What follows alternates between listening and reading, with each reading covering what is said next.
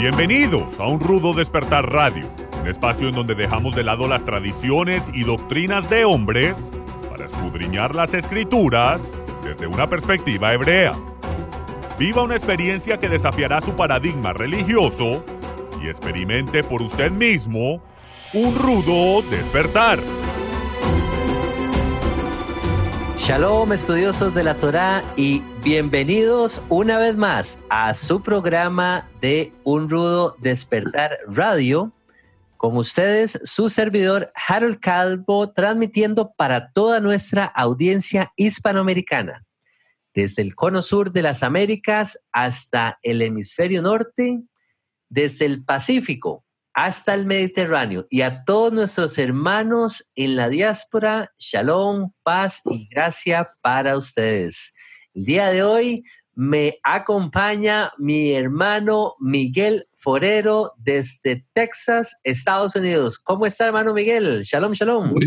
Muy bien, Harold. Eh, un saludo para toda la audiencia y aquí desde Texas expectante de poder compartir con ustedes. Así es, así es. Qué gusto tenerlo aquí con nosotros, hermano Miguel. De la misma manera, nuestro hermano Etzpi Ben Daniel, que nos acompaña desde Las Carolinas. Shalom, shalom, Etzpi. ¿Qué tal? ¿Cómo estás? Muy bien, Harold. ¿Qué tal, Miguel? Y todos los que nos escuchan. Shalom. Así es, así es.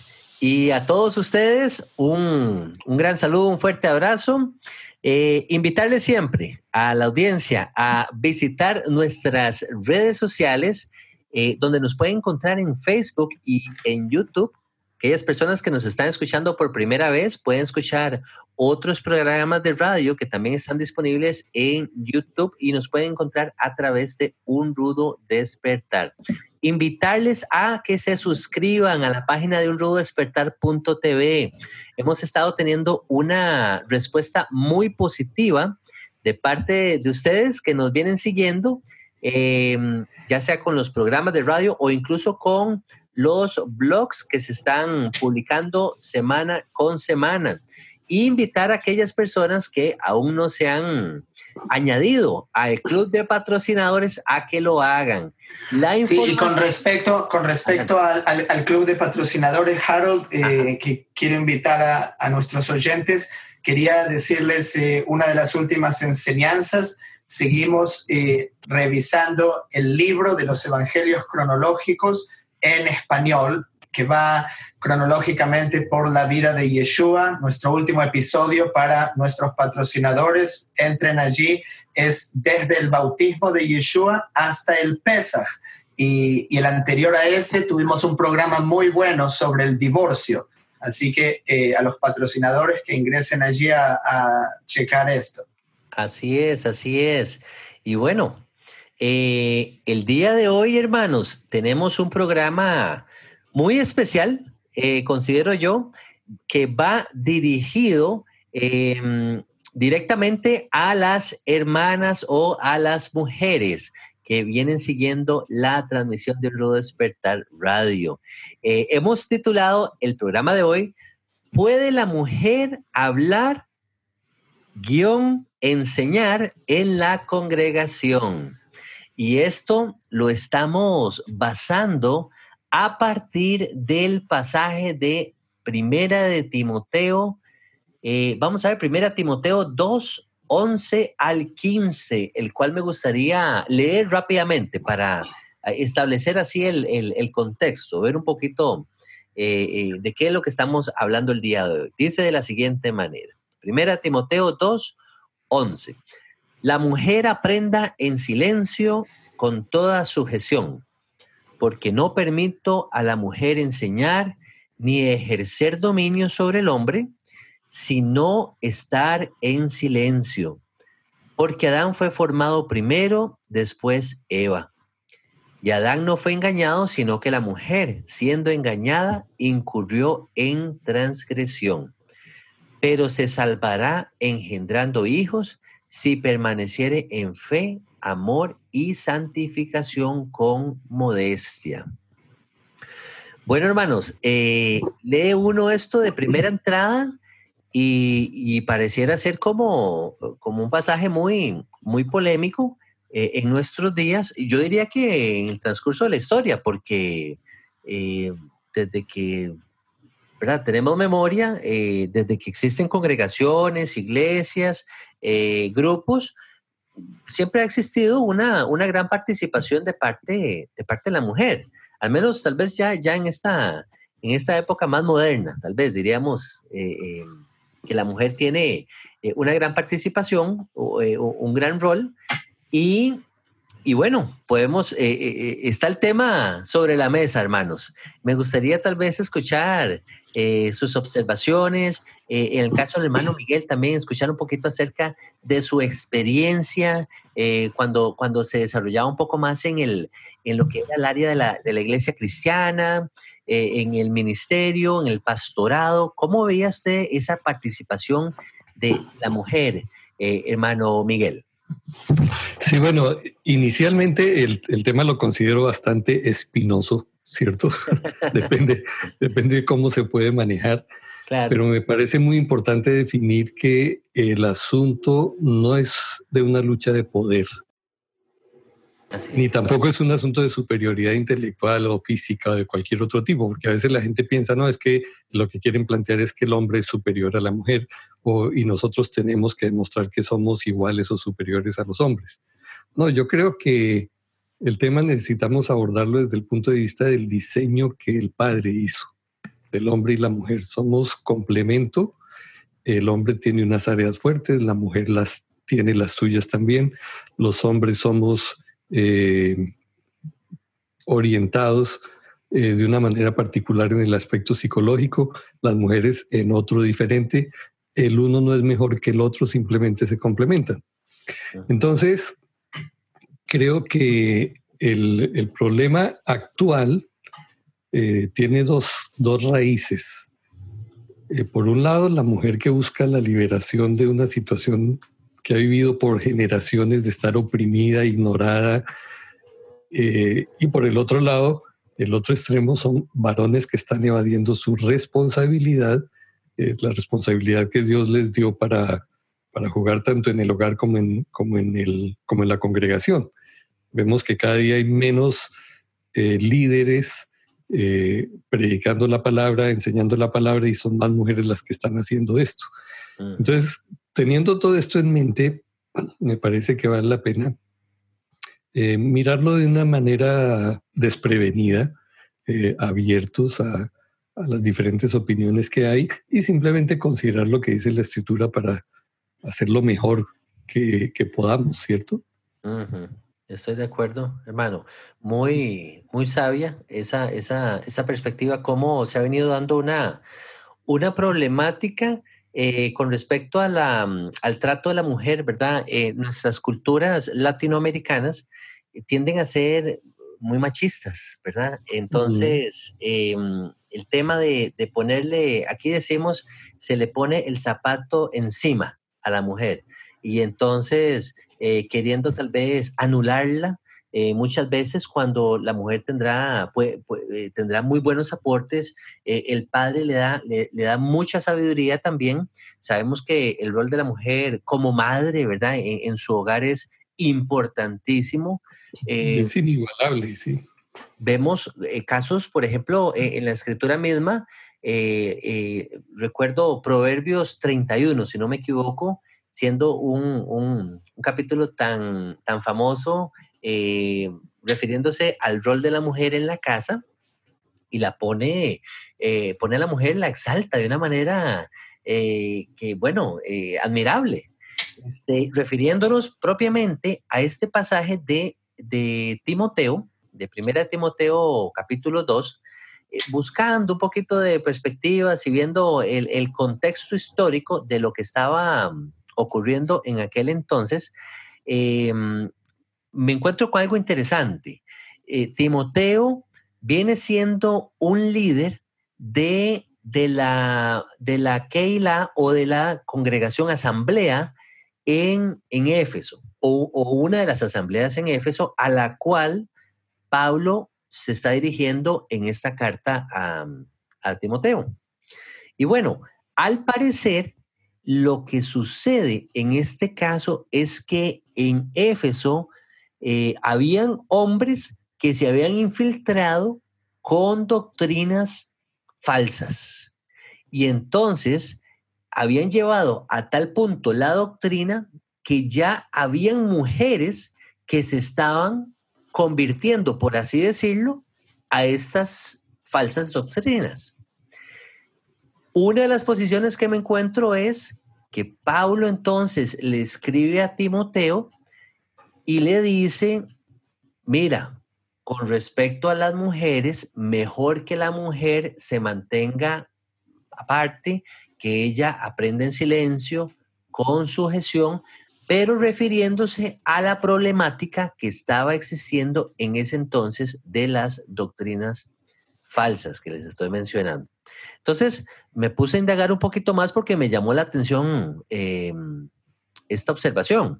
Eh, me, me, encuentro más adelante que eh, si comparamos ese, em, digamos que ese mandato de Pablo para la congregación o para la iglesia y lo queremos hacer, aplicar de una manera universal, estaría en contradicción con otros escenarios donde vemos al mismo Pablo con mujeres eh, que, se, que se, mm, vamos a ver, que aplican la enseñanza, que aplican su sabiduría y que él no las priva de, de llevar a cabo esas tareas. Entonces les voy a mencionar así rápidamente unos cuantos casos que, me que, que, que encontré en las escrituras. Tengo a las, dice aquí, las ancianas de Creta. Dice que Pablo les dijo que deben enseñar lo bueno. Eso está en Tito 2.3. Luego tengo por acá a Priscila, a la cual Pablo consideraba una compañera en el Mesías. Eh, eso está en Romanos 16.3. Y a ella dice que le enseñó el Evangelio a Apolos. Eso está en Hechos 18, 26. Y luego tenemos, ya casi concluyendo por acá, tengo, dice, a la iglesia de Colosas, Pablo les ordenó, instruyanse y aconsejense unos a, otros. Eso en Colosenses 3:16. Pero él no hace distinción de género. Entonces eso fue, eso fue interesante también. Luego dice, a todos los hebreos Pablo les dijo, a estas alturas ya deberían ser maestros. Aquí tampoco hace como una distinción de, género. Entonces, eh, ah, bueno, y está el otro ejemplo de una mujer que se llama Junia, que dice que se nos dice que era una mujer destacada entre los apóstoles. Eso está en Romanos 16, 7. Y bueno, ahí aparecen otros, otros ejemplitos que me llamó mucho la atención, como les decía, porque en este caso específico, Pablo sí le está diciendo a Timoteo, las mujeres compórtense de una manera, pero en otros, en otros casos vemos que Pablo tiene como, de, como esa libertad con que las mujeres incluso eh, enseñen, eh, aconsejen, eh, incluso vemos en el libro de Hechos mujeres con dones de profecía también. Entonces, para mí es interesante, pero rescato lo que usted está diciendo, eh, hermano Miguel, que hay, existen roles también, existe un, respeto que debe haber entre, entre el varón y la mujer. Me gustaría escuchar la opinión, la perspectiva del hermano Edsby con respecto a este tema. Eh, yo creo que primero lo que hay que hacer hincapié es que esta es la palabra de Pablo. O sea, no todo lo que está adentro de la Biblia de Génesis a Apocalipsis es la palabra de Dios. Entonces, incluso si Pablo tuviese estas visiones con respecto a las mujeres, lo cual es eh, motivo de debate, esto no significa que esta es una ley para la iglesia o para la sinagoga o para nadie. Es simplemente algo que Pablo le está diciendo a Timoteo. Entonces, en, muchos casos va a suceder esto en las cartas de Pablo y las personas lo que hacen es que toman para sí y para su congregación y quieren imponer las cosas de acuerdo a lo que ellos personalmente creen. Entonces, si eh, una persona o eh, los líderes de una congregación tienen esta perspectiva de las mujeres, entonces van a hacer uso de ciertos versículos en la Biblia para poder apoyar esa perspectiva. Y si tienen una visión diferente, entonces van a buscar versos, también tomándolos fuera de contexto, para apoyar cualquier otra perspectiva. Entonces, yo lo que recomiendo es eh, que, que nadie empiece a imponer sobre otras personas cosas que no están específicamente citadas en la Torah. Entonces, eh, en el caso de esta porción de, Timoteo, si uno la toma al pie de la letra, un par de versículos antes dice que la mujer tampoco debería estar vistiendo ningún tipo de eh, joyas. Entonces, eh, usted va a ir a la iglesia o a la congregación y que le va a decir a su mujer, no se ponga esa pulsera, no se ponga esos aretes.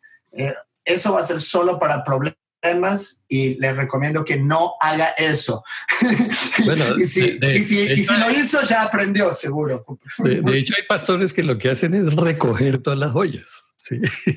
Basado en un verso de Pablo. Sí, entonces, eh, hay, hay, opiniones divididas. Eh, me gustaría a lo largo de este programa desarrollar tal vez ciertos eh, personajes en la historia bíblica y judía de cómo fue eh, el rol de la mujer, porque tenemos no solo en, eh, en la Torá y en el Tanaj, pero también en tiempos rabínicos contemporáneos de Pablo, que tenían una visión de estimar muchísimo a la mujer y a lo que la mujer diga. Pero con esto tampoco debemos descartar que eh, también como Miguel indicaba al comienzo, la Biblia, el, tipo de sociedad del Medio Oriente hace 3.000, 4.000 años, en la edad de bronce, era una sociedad patriarcal.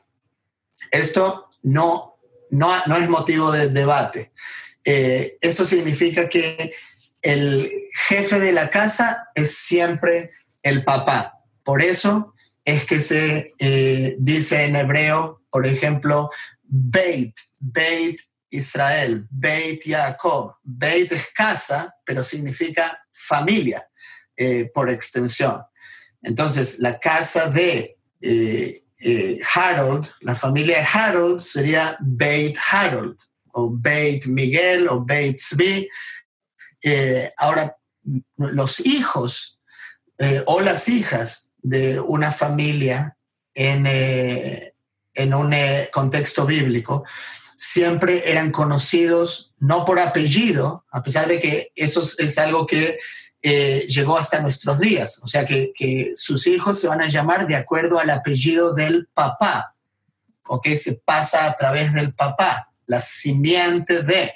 Eh, en tiempos bíblicos se decía hijo de y el nombre del papá. Tenemos Ben, entonces, eh, Yosef, José, Ben Jacob, el hijo de Jacob. Yeshua, Ben Yosef, el hijo de Yosef, eh, etcétera, etcétera. Y si una mujer, entonces se dice Bat, que es la hija de, y siempre el papá llevaba lo que es eh, el peso de ser la cabeza de ese hogar, pero eso, otra vez, tiene que ver con roles y no tiene que ver con importancia o con quitarle ciertos derechos a las mujeres que se le quieren quitar eh, el día de hoy. Claro. Me parece eh, bien importante eso que anotaste al comienzo respecto de las eh, sugerencias de, de, Shaul, de Pablo, ¿no? Es, debemos mirar esas cartas como aplicaciones prácticas que Shaul hacía de los principios de la Torah a congregaciones o a situaciones particulares. Pero no podemos pensar que lo que él está haciendo allí es reemplazando los mandamientos de la Torah y estableciendo una nueva Torah aplicable a todas las congregaciones. Me parece muy sabio sus palabras, hermano Miguel y hermano Tzpi, porque no solamente aplica con, con ese tema de las mujeres sino que cuántas cosas leemos en, las cartas de Pablo que al día de hoy las encontramos ya como doctrinas en muchos grupos de creyentes y, bueno, puede ser que, eh, que, nos estemos equivocando. Entonces, ponerle atención a esos detalles. Eh, Usted dice que hay algunos que eh, ponen eh, segundo, segundo capítulo Timoteo 11 a la entrada de la iglesia en una placa. y una vez para, para señalar, sí, sí, no, no, no, ser sabios con respecto a eso, porque entender que, que, que delante del Padre, el Padre no hace acepción de personas, Él puede usar tanto a varones como a mujeres, para manifestar su reino aquí en la tierra. Eh, de eso no hay duda. Él, él, nos da eh, dones y talentos a tanto a, varones como a como mujeres. Sí entendiendo que existen diferentes roles, como decía el hermano Miguel eh, en un principio, ¿verdad? Y como Harold, sí. perdón, sí, no, decía, a mí me, me gustaría, em, antes de entrar en ejemplos particulares de las escrituras, remontarnos al comienzo de toda la historia eh, al primer hombre y la primera mujer. Okay. Hay una visión en el judaísmo, eh, no se cree que Dios es hombre. O sea, nosotros en la perspectiva eh, cristiana, yo diría en la perspectiva occidental, heredada de la Iglesia católica, se ve a Dios como un hombre. Eh, las representaciones, por, supuesto están prohibidas eh, pero en la Torá, pero de Miguel Ángel o, arte medieval, Dios es un hombre. De acuerdo a la Torá, Dios no es un hombre. Dios es masculino y femenino, de igual manera. La razón por la cual el verbo en hebreo es aplicado de manera masculina a Dios es porque así funciona el hebreo. En hebreo, cuando hay hombres y mujeres en un grupo, se utiliza el verbo en masculino. Eh, siempre es de esa manera, pero es como cuando se dice, por ejemplo, la mesa. No significa que la mesa es una mujer. O sea, la mesa no es ni femenino o masculino, pero gramaticalmente es un sustantivo femenino. De la misma manera con Dios Vemos eh, un testimonio de esto cuando él crea, y digo él, porque no hay una palabra para él y ella juntos en la lengua española o en el hebreo. Pero cuando Jehová crea a Adán, ¿qué dice? Que él lo creó en su imagen y semejanza y lo creó masculino y femenino. Tenía de igual manera ambos atributos. Y no sucede hasta después que él va a tomar los atributos femeninos de Adán y construirlo en una mujer. Y de aquí viene una enseñanza muy bonita. Eh, primero, él creó a la mujer para ser un complemento para el hombre. ¿ok? Ezer Kenegdo.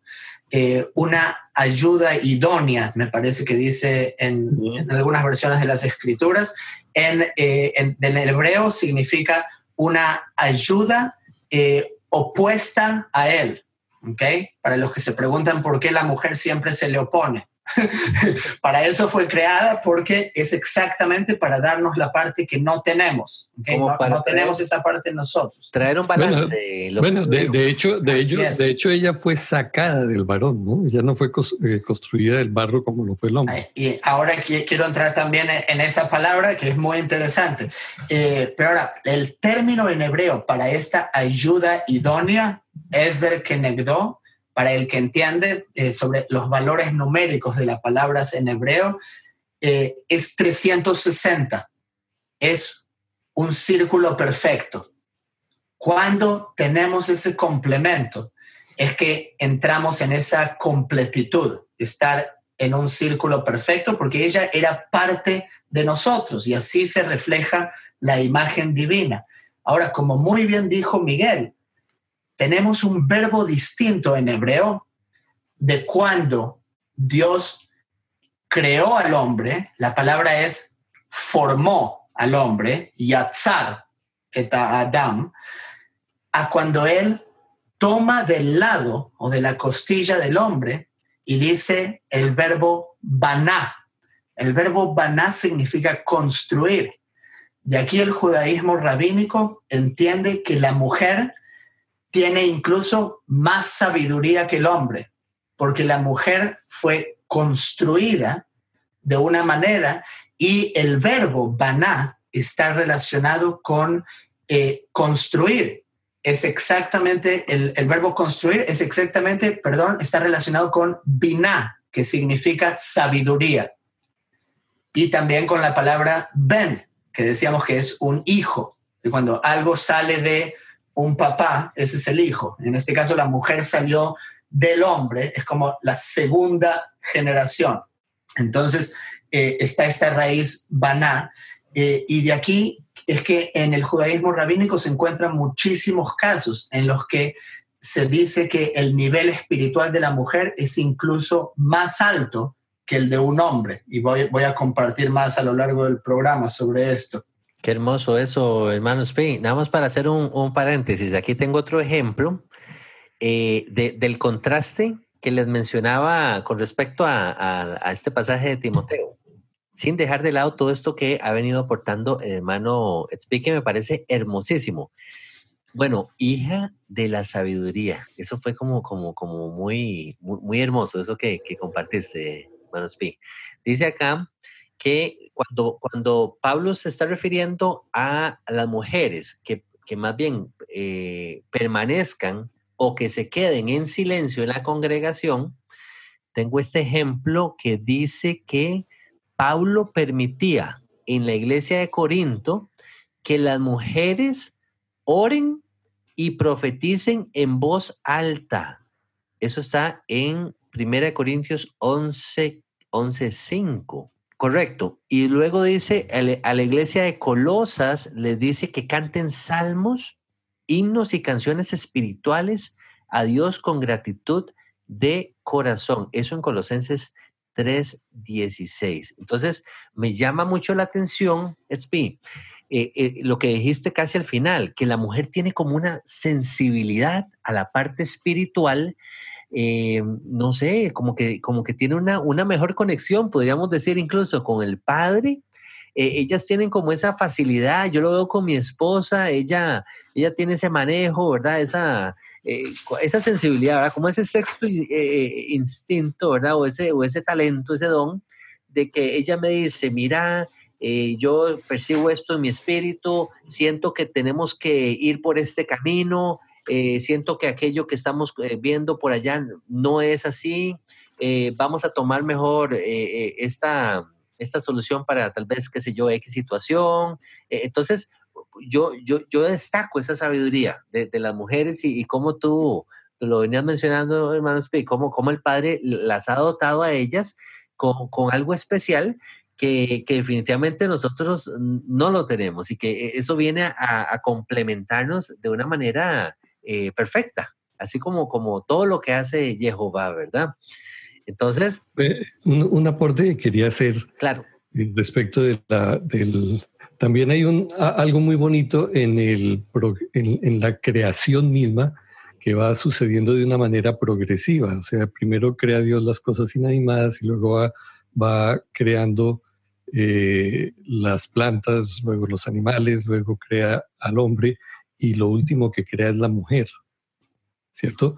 Es como que eh, hubiera sido lo máximo que él hizo, ya por la experiencia que, que había tenido eh, eh, haciendo al hombre, sí. vamos, a corregir. Prueba y error, prueba y error, hasta que salió la mejor. Hasta que salió la mejor.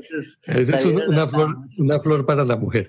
Bueno, pero quería aportar lo siguiente. El, de hecho, la mujer tiene una perspectiva de la vida y una capacidad de percibir cosas que los varones no tenemos. Y yo lo asimilo como la capacidad que tenemos nosotros en, los dos ojos, eh, que si nosotros vemos con un solo ojo, tendemos a ver las cosas planas, o sea, perdemos el sentido de la profundidad de la distancia. Cuando usamos los dos ojos, podemos precisar las tres dimensiones. Entonces, en la vida sucede igual. La mujer, cuando no se le permite hacer su rol, aportar, complementar al varón, la vida del hombre se convierte en algo muy, muy monótono, muy plano. Entonces, se necesita eh, la perspectiva de la mujer porque ella siempre va a ver lo que nosotros no vemos. Es supremamente valiosa en ese sentido. Nosotros estamos orientados más hacia la parte práctica, ellas hacia la parte emocional, y ese es el complemento perfecto. Entonces, eh, como dije al comienzo, el asunto no es de, quién es mejor, de quién es más inteligente, sino de cómo eh, acoplar las diferencias que por naturaleza, por creación, cada uno tiene. Amén, yo lo creo así.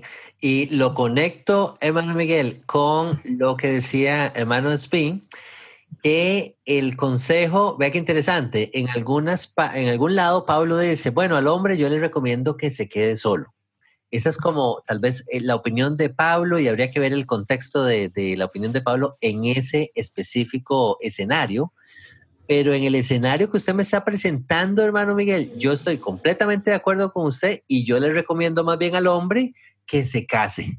¿Por qué? Porque viene a, tener ese complemento eh, perfecto de parte del padre y, bueno, cuánto le suma a la relación eh, caminar dos, o sea, eh, nosotros decimos aquí, dos cabezas piensa mejor que una, cuatro ojos van, van, a ver incluso más allá y todo lo que la mujer pueda, pueda aportar al hogar, ¿verdad? Pero bueno, hermanos, vamos a hacer una breve pausa en este momento Quédese con nosotros y les compartimos este comercial. Ya regresamos. Toda la misión que nuestro ministerio lleva a cabo no sería posible sin el apoyo financiero de nuestros patrocinadores. Ustedes son parte esencial de nuestro equipo.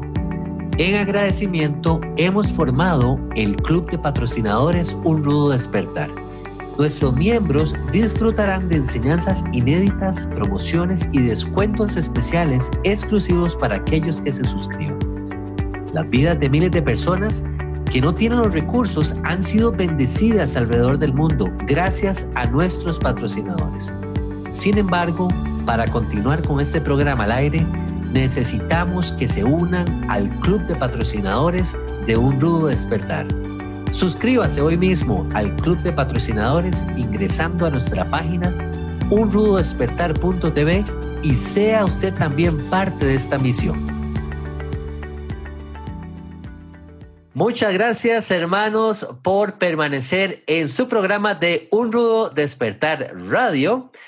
Eh, eh, hoy estamos tratando el tema de la mujer puede eh, o tiene la mujer que quedarse callada en la congregación o puede la mujer enseñar en la congregación.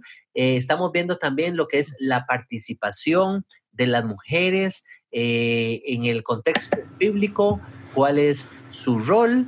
Y hemos venido tocando eh, aspectos muy bonitos acerca de la mujer. Y bueno, sí. Eh, que quería comenzar este bloque compartiendo algo antes de irnos a nuestras matriarcas y las profetizas y heroínas del Tanaj. Eh, tengo aquí un par de ejemplos contemporáneos de eh, Pablo, de Shaul, registrados en el Talmud. Entonces, es muy interesante. Hay una mujer muy famosa que hasta el día de hoy eh, nombran a niñas en Israel con el nombre de Bruria. Bruria era la mujer del famoso, perdón, Rabbi Meir. Rabbi Meir, un sabio erudito de eh, los tiempos talmúdicos, tenía esta mujer, Bruria, que dice que ella aprendía, aprendió un día 300 leyes eh, a la HOT eh, en un solo día e incluso ella eh, a veces era escuchada en su sabiduría y en las alajot que ella decretaba incluso sobre ciertos hombres de su época.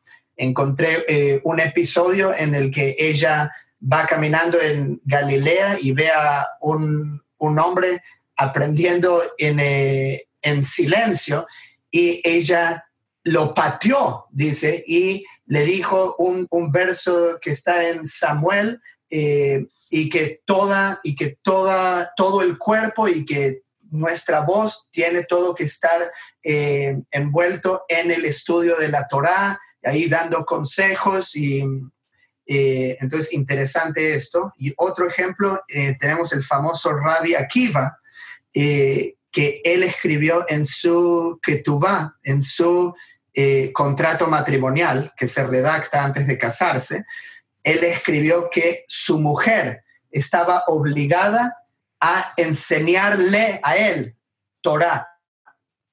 Entonces, eh, muy interesante como hay aquí, eh, siempre se ve como el rol de la mujer oprimida y hay incluso muchos ejemplos eh, en, en, el Talmud donde los casos no son así, o sea, siempre hay un contraste y un balance, o sea, a favor y en contra, pero entonces también resaltar estos casos muy importantes eh, históricos en donde sí el rol de la mujer era resaltado basándose en ejemplos bíblicos justamente. Y es que, ¿sabes qué me llama la atención, hermanos, con respecto a esos ejemplos? Que la cultura judía, hasta donde yo entiendo, eh, la participación de la mujer, eh, no, no, no voy a decir que es nula, ni, ni, ni o sea, no, es anulada, sino que eh, más bien yo, yo la veo como, como una cultura machista como la de nosotros, incluso en Latinoamérica, donde el varón viene siendo como esa figura que está por encima, por lo que tú explicabas, obviamente que él es el que está puesto por Dios como la cabeza del, del hogar, que vela por la, por la seguridad, la protección, el sustento incluso de, la casa, de los hijos. Eh, y nuestra experiencia yendo a Israel, recuerdo que eh, cuando va uno al, al, Muro de los Lamentos, había una sección para los varones, hay otra sección para las mujeres. Entonces, todo es como esa, eh, tal vez como, como, como esa separación, ¿verdad? Entre el varón y la mujer. Eh, en, el grupo ortodoxo, en la comunidad ortodoxa, vemos a las mujeres eh, que tienen que cubrirse su cabeza. Entonces, hay como ciertos detallitos que tal vez uno percibiría como que, como que son como, como machistas, diríamos tal vez en, en la cultura nuestra. puede ser que lo, que lo, que lo estemos, que yo lo esté malinterpretando, pero de ahí que me gustan muchísimo los ejemplos que trajiste porque son ejemplos eh, reales que aparecen en, en, en, la historia del judaísmo donde se exalta a la mujer misma, se le, se le respeta y se ven estos, em, estos ejemplos de estas eh, mujeres que mencionaste que, ejercen, ejercen sus dones una, y, son respetadas, ¿verdad? En medio de la comunidad. Entonces, lindísimo, lindísimo. En, el judaísmo, en el judaísmo rabínico, eh, se cree que las mujeres no tuvieron participación en el pecado del becerro de oro. Y oh. Con respecto al mandamiento en donde dice respetarás a tu padre y a tu madre, eh, por temor a ser entendido que el padre era más importante porque aparece en primer lugar. Eh, en el judaísmo rabínico siempre se trae a complemento Levítico 19.3, en donde dice, cada uno temerá a su madre y a su padre, oh. poniendo a la madre en primer lugar. Y este temor es, por supuesto, un sinónimo de reverencia y de respeto. Eh, entonces, de aquí que se ve el rol de la madre y del padre eh, como igual, de acuerdo a la Torah. Qué hermoso, qué hermoso eso, No, no, no conocía ese, ese dato. Y otra cosita rápidamente que les quería mencionar de esta experiencia en Israel, recuerdo que se nos dijo que las mujeres podían participar del servicio militar, pero se procuraba que las mujeres eh, ocuparan puestos en el ejército donde no necesariamente estaban expuestas a tener que lidiar con con la matanza, con la muerte de otras personas, porque una vez que la mujer o el hombre incluso mata a otra persona, eh, se pierde algo, eh, se quiebra algo dentro de la persona. Entonces, como que procuraban cuidar esa parte en las mujeres, ya que la mujer, eh, en, la mayoría de los casos, está a cargo de la casa, tal vez está en mayor contacto con los hijos. entonces, cuidan ese, ese aspecto de la mujer hebrea lo cual me, gustó muchísimo, ¿verdad? Entonces dejan al hombre eh, que sea el que se vea expuesto. Ah, si se va a morir alguien, que se muera el hombre. no la mujer, porque la mujer va a cuidar de los chicos, ¿verdad? Entonces, más o menos así lo, lo interpreté yo. Pero no, rescatando el, principio, ¿verdad? De que, de que la mujer no, no, derrame sangre, pues, y, guarde esa, esa parte eh, en su corazón y, ella pueda tener cuidado de la casa y de sus, y de sus hijos. Entonces, pero bueno, Em, más o menos, para darle una conclusión a este pasaje de Timoteo en lo personal, ¿ok? Esto es eh, Harold Calvo opinando. Yo pensaría que esto es un caso aislado de Pablo refiriéndose a la congregación en, en, en Éfeso eh, que no necesariamente aplica a todas las congregaciones y que no lo podemos convertir, como dijo el hermano Spin, en un mandamiento, ya porque Pablo lo mencionó en una, en una carta, eh, en un instante. Eh, de una situación particular. Exactamente, exactamente. Entonces, no lo, no lo hagamos una, una doctrina como tal. Quería compartirte un ejemplo que se encuentra en el libro de Segunda de Reyes, capítulo 22, y que me digas qué hubiese dicho Pablo de esto. Eh, estoy en el versículo 14. ¿okay? El contexto es que habían encontrado eh, eh, el libro de la Torá y querían escuchar la palabra de Jehová. Entonces, el sumo sacerdote, el sumo sacerdote en ese momento se llamaba eh, Ilcías o Gilkiahu en hebreo, dice que fue con eh, Ahikam, Akbor, Safán y Asaías a la profetisa Hulda, una mujer profeta. Era la mujer de Shalom, hijo de Tikva, hijo de Jerhaz, guarda las vestiduras, y hablaron con ella. Y luego ella va a decir, así ha dicho Jehová, el Dios de Israel. Y le da un mensaje que el Todopoderoso envía para ellos. Y está hablando acá el sumo sacerdote. Entonces, acá tenemos un ejemplo, y no es el único, pero de una mujer que es exaltada a un estatus de profetisa, que tiene la palabra de Jehová y hombres yendo a ella para escuchar lo que dice. Eh, entonces otros dirían, no, una mujer no tiene nada para decirme, no hay nada que yo pueda aprender de ella. Pero no es el caso eh, aquí. Wow, poderoso, poderoso. Eh, poner atención a esos casos cuando nuevamente el Padre utiliza a las mujeres para enseñarnos, para hablarnos, para guiarnos y, bueno, eh, ya a un nivel profético, eh, escritural, porque cuando hablamos de, profecía, ya a nivel escritural, como en este caso que tú estás mencionando, es el mismo Jehová hablando a su pueblo o, hablando a, individuos, ¿verdad? Pero es como, como, como que fuera la voz del Padre, ¿verdad? Hablándolos. Y en este caso lo hace a través de una, de una mujer. Y bueno, a, a lo largo de las escrituras vemos casos de mujeres eh, excepcionales. Eh, obviamente vemos cosas positivas como cosas negativas que podemos rescatar para aprender y tal vez no, no, no incurrir en el error, ¿verdad? Y el, el punto principal es no decir, ah, mira cómo las mujeres cometieron estos errores y por eso no hay que escucharlas, porque adivine qué, hay más errores registrados que hombres hicieron. Entonces, no, no, sería justo que eh, las mujeres miren eso y digan, ah, mira este, estos reyes corruptos eh, lo que hicieron. Entonces, por eso todos los hombres no deberíamos escuchar y vamos a formar una sociedad donde las mujeres eh, lideran.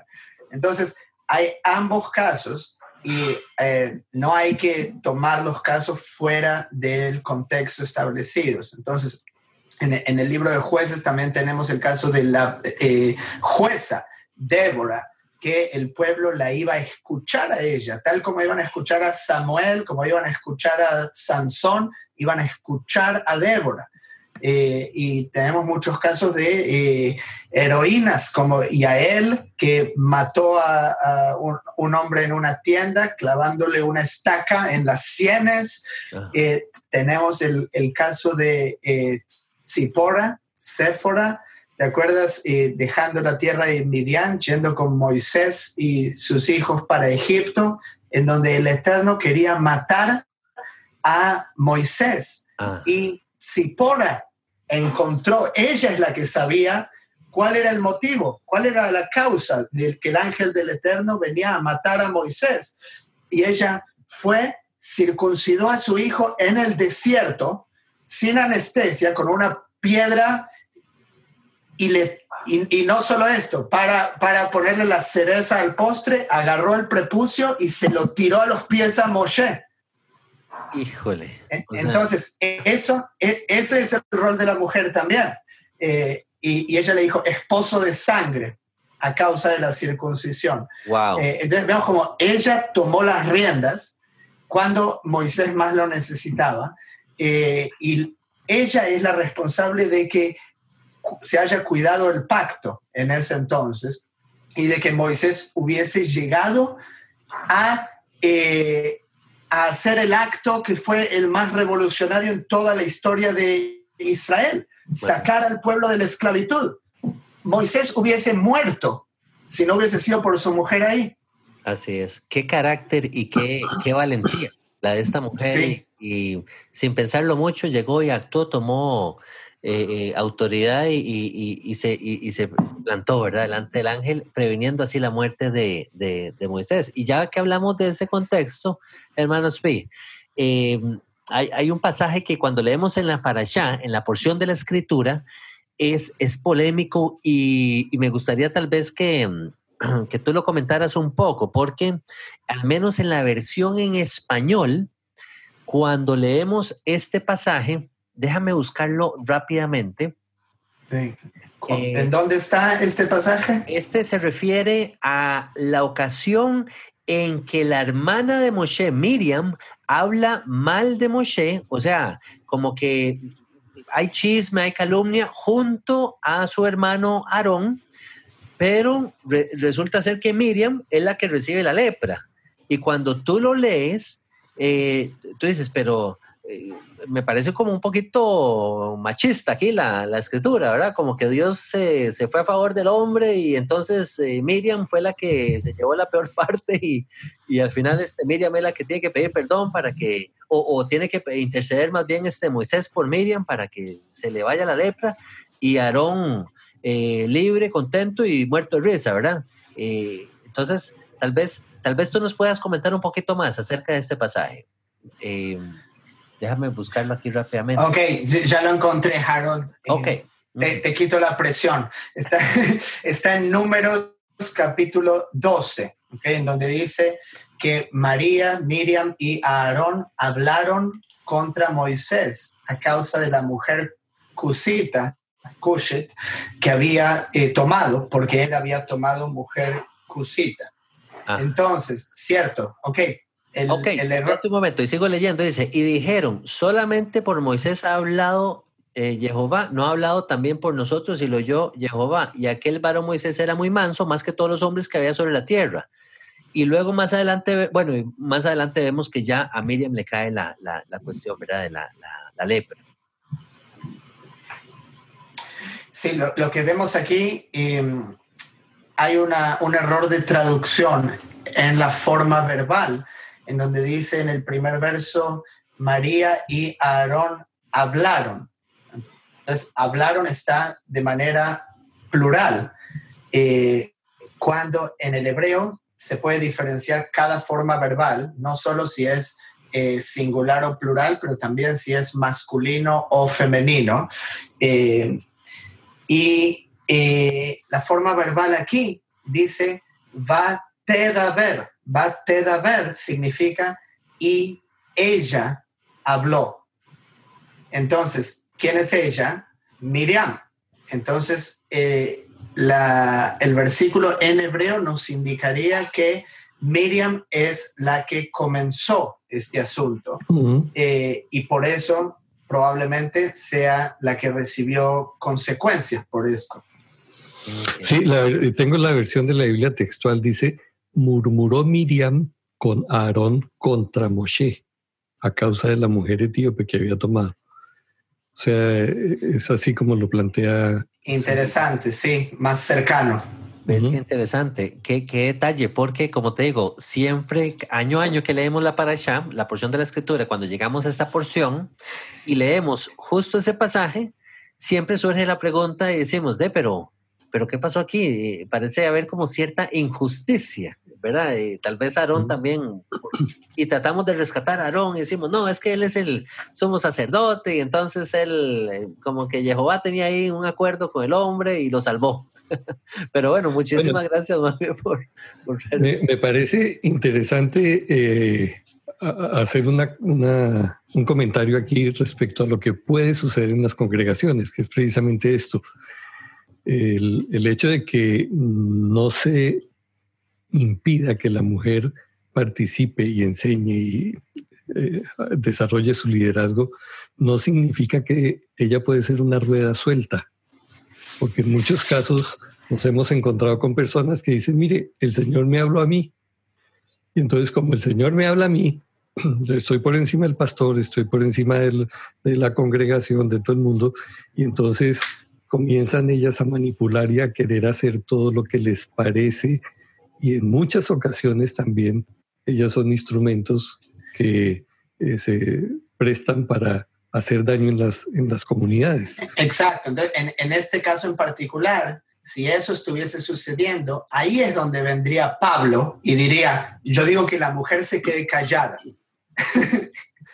Exacto. Sí, pues, si, está sucediendo este tipo de cosas, eh, ahí es donde está el problema. Exacto. Eso no habla de eh, la mujer específicamente, sino de ciertas cosas o circunstancias que pueden estar sucediendo en esa congregación en particular. Cuando se está sacando a, la, comunidad de ese, de ese orden o de esa... Mm, eh, sí, de ese orden establecido por el, por el padre, ¿verdad? Entonces, ahí podríamos decir que hay que poner orden con, las mujeres y, para no descarriarnos, en otras palabras, para no descarriarnos. Sí, de hecho he conocido personas que afirman tener ministerios itinerantes, ¿cierto? Entonces dicen, no, yo tengo un ministerio itinerante y, quién, y, usted quién, quién le supervisa o quién la dirige o qué. No, no, no, el, el Ruach, el espíritu.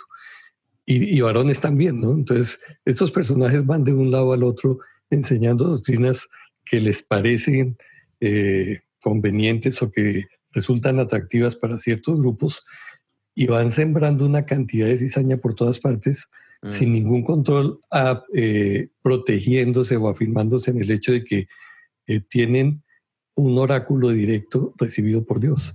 Son llaneros, llaneros solitarios, pero más bien lo que, lo que provocan son esa división en medio de la, tal vez de la congregación. Y lo importante aquí, diría yo, hermano Miguel, es filtrarlo todo por la escritura porque eh, no hay nada que se salga de la escritura, no hay un, no hay un evangelio nuevo que necesitemos que se nos predique o, una doctrina nueva, ¿verdad? Una revelación nueva del Padre diferente de, la, de, lo, que, de lo que se nos dijo en la Torá, los profetas eh, e incluso el testimonio que vemos de Yeshua y los discípulos. Entonces, cuando vemos que algo se está saliendo del orden, mejor filtrarlo por la palabra y decir, mm, un momento, trazamos una línea y de aquí no vamos a, a, salirnos, ¿verdad? Sí, de, hecho Yeshua dice, por sus frutos los conoceréis, ¿no? Amén. Pues una persona, uno tiene que observar eh, la calidad de vida realmente que tiene esta persona. Eh, hace poco conocí a alguien que, que estaba inspirada por el Espíritu, y ella le decía a un pastor de una congregación en, Nueva York que el Señor le había mostrado que él debería dejar a su esposa para estar con ella.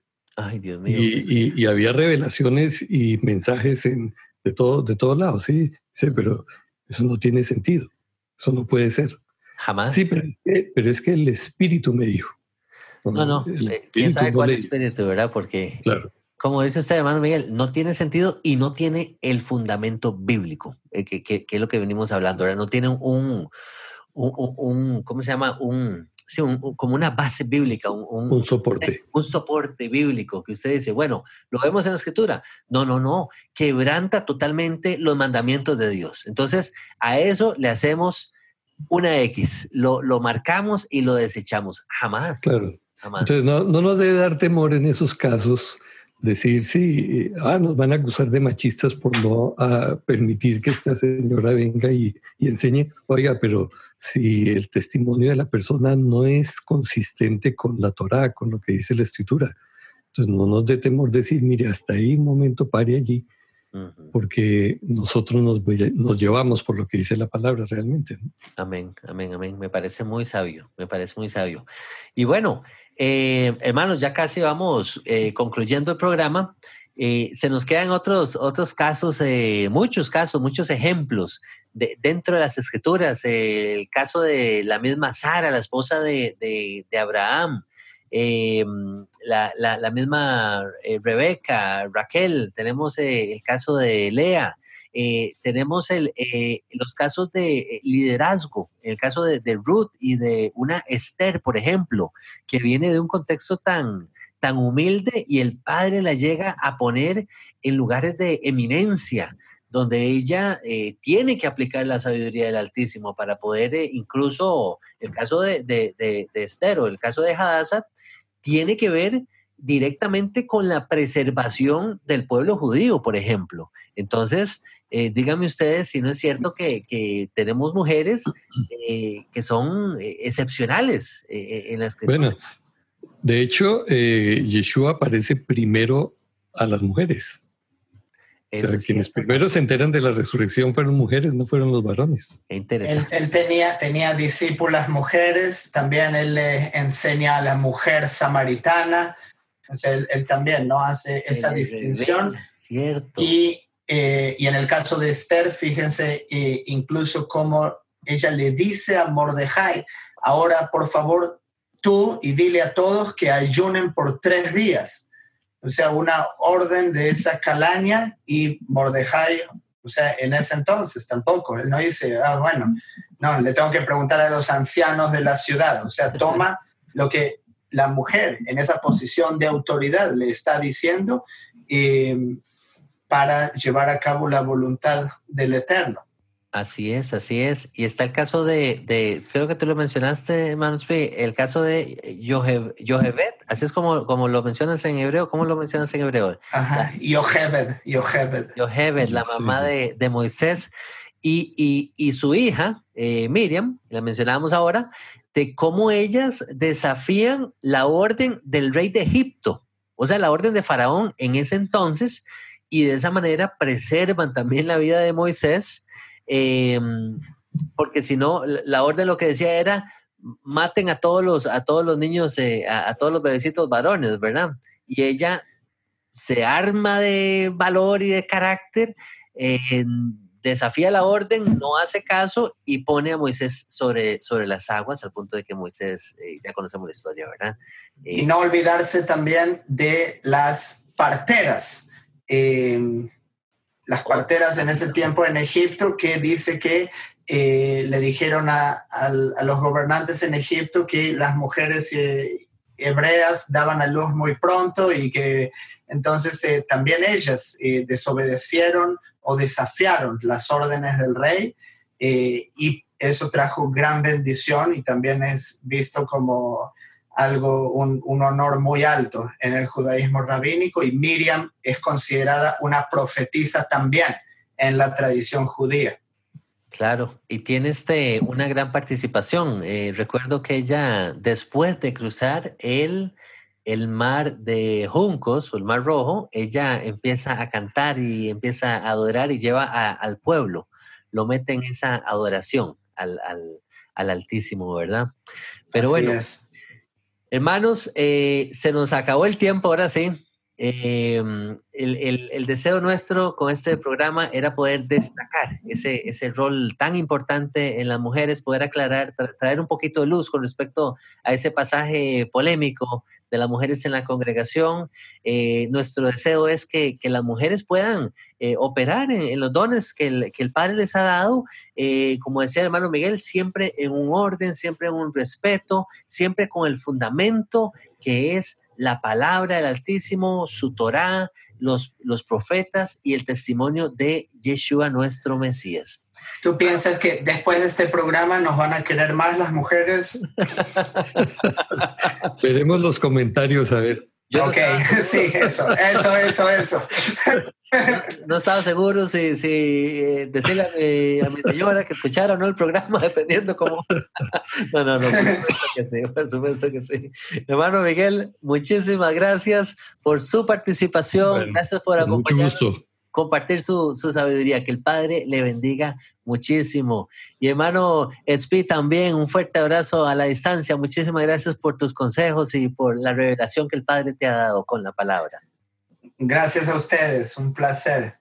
Y a ustedes, hermanos, muchísimas gracias por continuar eh, siguiéndonos en los programas. Por favor, manténganos en oración, mantengan en oración al, al Ministerio de Un Rudo Despertar lo dejamos ahora sí con las palabras de nuestro Mesías Yeshua. En esto conocerán que son mis discípulos que se aman los unos a los otros. Hasta la próxima. Shalom, shalom. Shalom.